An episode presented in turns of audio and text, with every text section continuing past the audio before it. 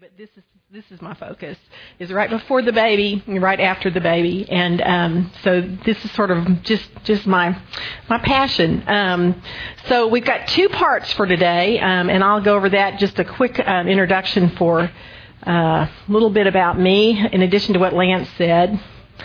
Um, got a mom still living, 85, still plays tennis and takes lessons and drives Meals on Wheels for the old people. I'm a daughter. I'm a sister, um, a wife, 32 years, mom, and new mother-in-law. Got a son-in-law this June, and a part-time IBCLC is uh, International Board Certified Lactation Consultant. So, um, also the Square One team. That's a uh, like they're actually that's our Christmas party this year. Um, in the lower right, that's uh, 12 or so of the 15 or 16 of us that are on the team, and it is an awesome, awesome group of women that want to love on new moms and um, walk with you, bounce your crying babies, as Callie said. And up in the left-hand corner, that's from 05 when we started it, and it was one little room and about a handful, maybe four or five of us on the team, and seven or eight on the uh, of the new moms, and this last group we had 49 new moms. Thankfully, more on the team. But it's a um, it's a you know booming business here at Watermark having babies. um, all right, we're going to look at faithfulness in the wilderness. Um, your journey through the first six weeks, and um, so what we're going to look at is just uh, perspective. Like, how do we look at these weeks that are to come right after the baby? What are the challenges and needs? There's a little bit of a practical worksheet that you can look at and maybe brainstorm for a little bit today, and then between you and your spouse, look at it more when you're at home.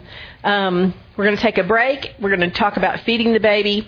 And then as time allows, we'll look at some challenge situations. So when we take the break, I'm going to put some cards on your table that are like, uh, situations pretty much that, you know, people have encountered and with the knowledge that you've gotten, let's see if you can solve the problem or say, hey, that's no problem at all. so hopefully there'll be time allowed for that when we get to um, the end of the feeding the baby section. So I want to just start out looking at how are you viewing what's ahead? You've heard some stuff this morning about what that might be like. Um, Anything stand out that you've heard that was brand new or surprising, or that you already came in a little bit concerned about on, um, you know, the time after the baby? What would be just anybody who wants to throw out? Just go ahead. Yeah. Okay. Good. It it can yeah. All right. Interesting. Anybody else? Guys, what have your buddies told you about right after the baby? No sleep absolutely at the top for a lot of people. Yeah. Anything else? You got some from Kelly and, and Ryan this morning. Okay, so you gonna feel real confident about it, or is anything worrying you? yeah, and that was some encouragement you got today too. Is that God's equipped you to to move forward into it. Um, okay, so the sleep definitely, sort of everything. Yeah. Okay, good.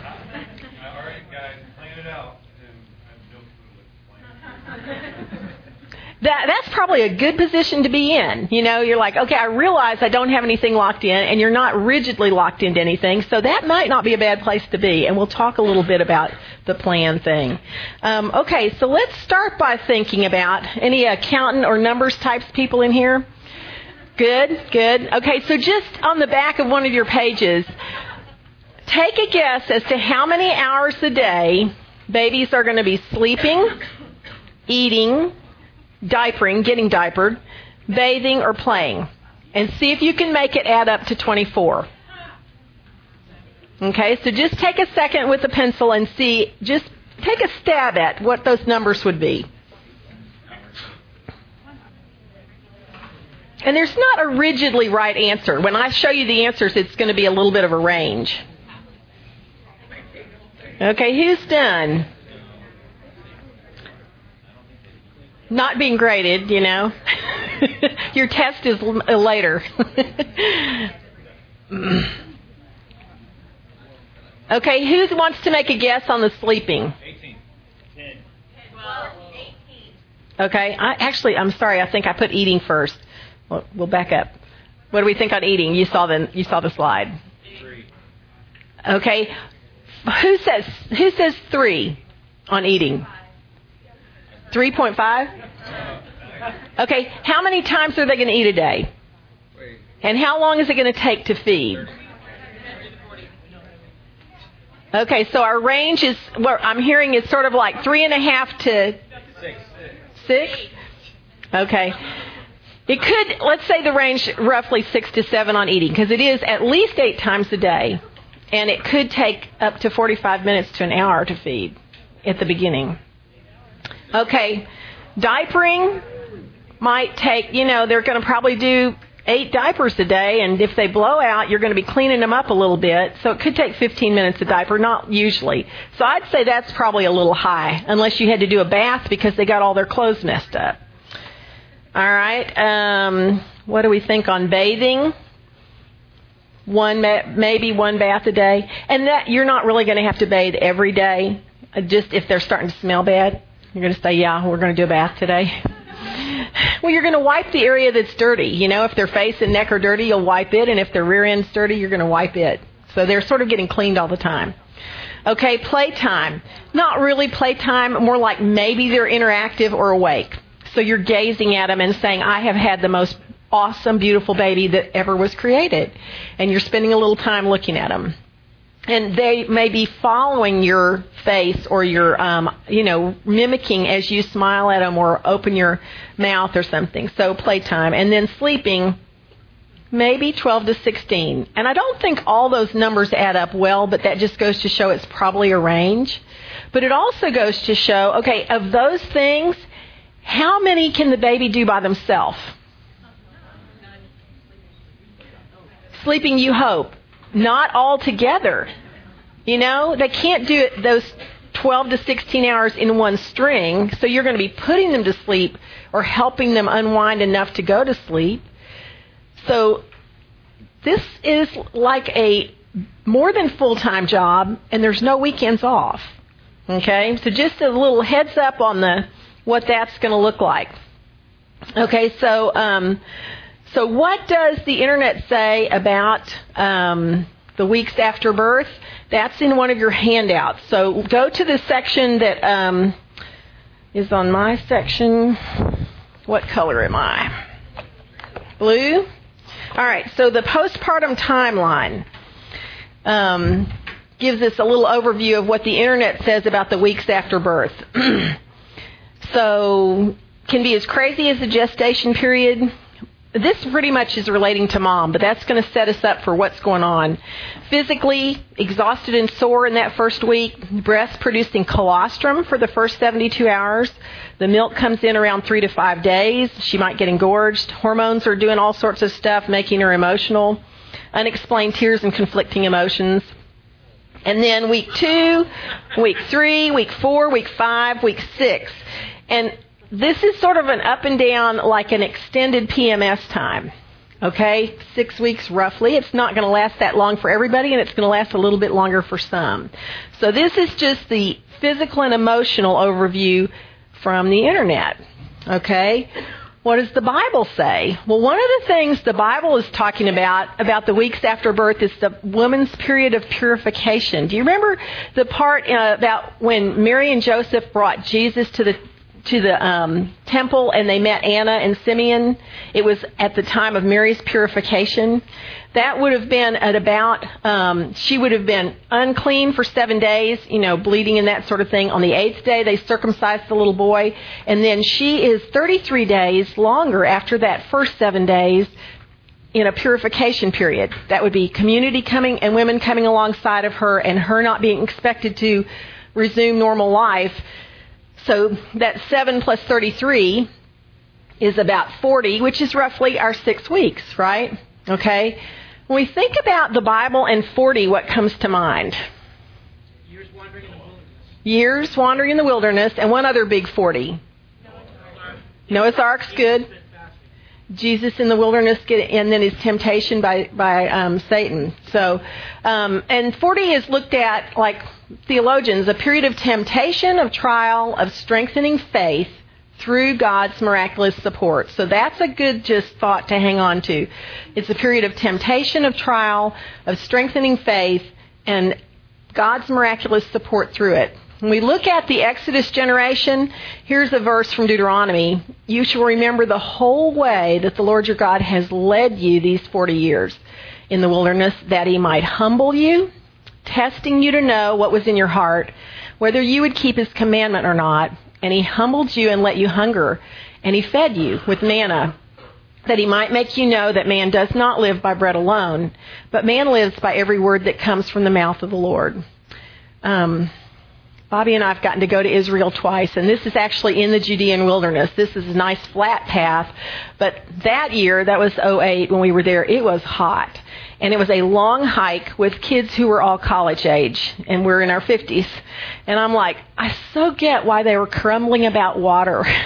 you know, like, where is there something to drink? Because it was hot and long and rugged. Now, that looks pretty smooth, but um, there were parts that were a little bit more up and down and like, yeah, where are we going to eat? Um, and it was really nice that you had a guide and a pathway. Um, we had a, a wonderful um, Israeli guide. Then we think about Jesus in the wilderness. Jesus, full of the Holy Spirit, returned from the Jordan where he got baptized, and he was led by the Spirit in the wilderness for 40 days, being tempted by the devil that whole time. He ate nothing during those days, and when they were ended, he was hungry. The devil said to him, If you are the Son of God, command this stone to become bread. And Jesus answered, It is written, Man shall not live by bread alone. Just like they had learned, or were supposed to be learning in the wilderness generation. And this one is in the Judean desert. You can see it's even more desolate than the one we saw before. Um, with sand and storms, there's not going to be easy to find food or clothing or shelter. Okay, so I'm drawing a parallel for you all, but what's your fasting likely to be? Yeah. Sleep, time alone kind of thing, time off. Okay, so I want you to just sort of think, okay, it's not just we have to get through the few days in the hospital, but we have a period of testing and trial that let's just look at our first six weeks of planning for getting through that. Okay, real funny passage is in Numbers 11. Um, Moses, why are you treating me, your servant, so harshly? Have mercy on me. What did I do to deserve the burden of all these people? Did I give birth to them? Did I bring them into the world? Why do you tell me to carry them in my arms like a mother carries a nursing baby? How can I carry them to the land you swore to give their ancestors? Where am I supposed to get meat for all these people? They keep whining to me, saying, Give us meat to eat. I can't carry all these people by myself. The load's far too heavy. If this is how you intend to treat me, just go ahead and kill me. Do me a favor and spare me this misery. Okay, Moses was sort of emotional too. Remember, he lost his temper and didn't get to go in the promised land? But I just think this is pretty hysterical. What do you see in it that are tasks of parenting? That you're getting ready to go through? Give birth, bring them into the world, carrying, feeding, yeah. Totally. Totally, yes. Listening to their, and he, there he is whining too. and God answered him and he provided for him. And in fact, God carried these people. He did all the providing for. In the wilderness, he, we, he, God carried you as a man carries his son. In spite of this word, you didn't believe the Lord your God who went before you in the way to seek you out a place to pitch your tents. He provided the food, the clothing, the shelter. Like there's a verse about your your sandals didn't even wear out. Forty years, and you were able to go with these same sandals. Um, okay, so what's it looking like at home? Have you prepared? This is a Pinterest one, don't you know? Yeah, real spectacular. Um, have you prepared a place for your little person, or you're thinking about how it's going to look? Um, and just thinking about, you know, you're getting ready to take care of this little person, but the Lord is preparing a place for you. He's actually preparing a place specifically that He wants for you to be where He is. And it's going to be a, a wonderful parallel as you bring this little life and see the amazement of, wow, this is ours to care for, and the affection that you have for it, and to think, God loves me like that. Especially when you think that a baby can't do anything for themselves and you're going to have to do it all, it's a real good thing that they're cute because it's a lot of work.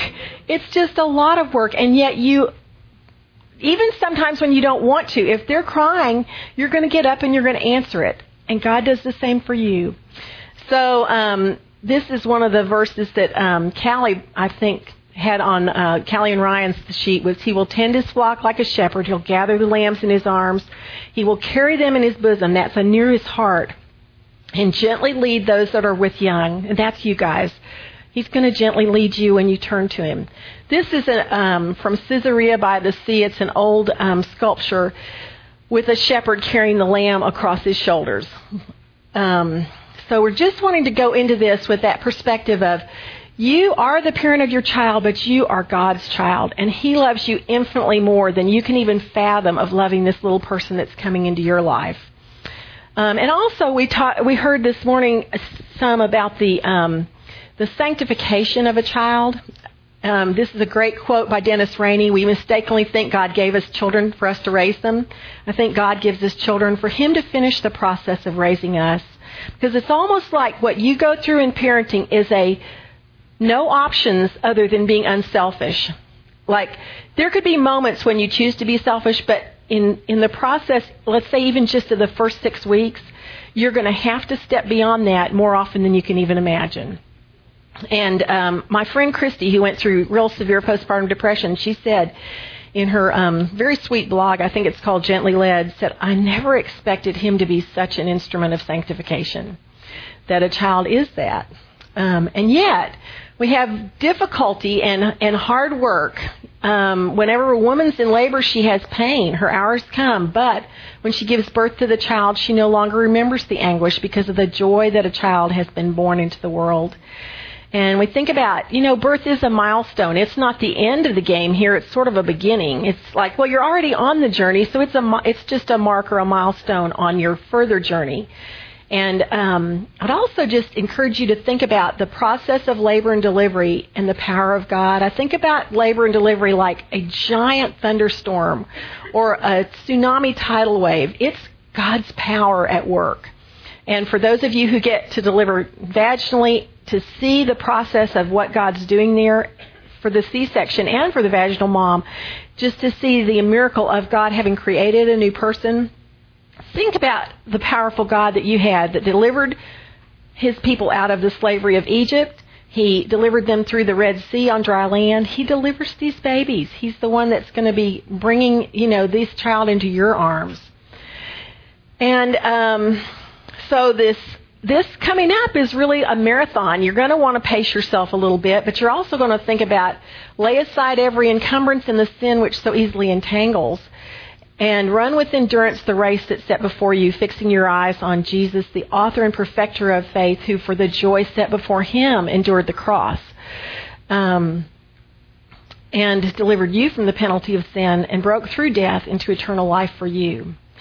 Um, it's also talked about like your needs are more than just physical. The the need you have for the Lord is also significant and for His truth and for His people. But it it's um, it's more than just a need for food, clothing, shelter, for new parents, for sleep. And sometimes the sleep need gets to seem like it's the one and only primary thing. If I could just get that, it's all going to be good. And yet, when you actually say, "Okay, Lord, you're taking me through this. I'm going to seek you first. Remember that um, in Matthew 6:33, He knows you need all these things, and you seek Him first, and He'll add them to you. Um, like this. Um, this from Psalm 16:11 that you will make known to me the path of life and in your presence is fullness of joy. In your right hand there are pleasures forever. That you need the presence of God sometimes to, and it's not that he's not there it's whether you've stepped into his presence or not by drawing near to him.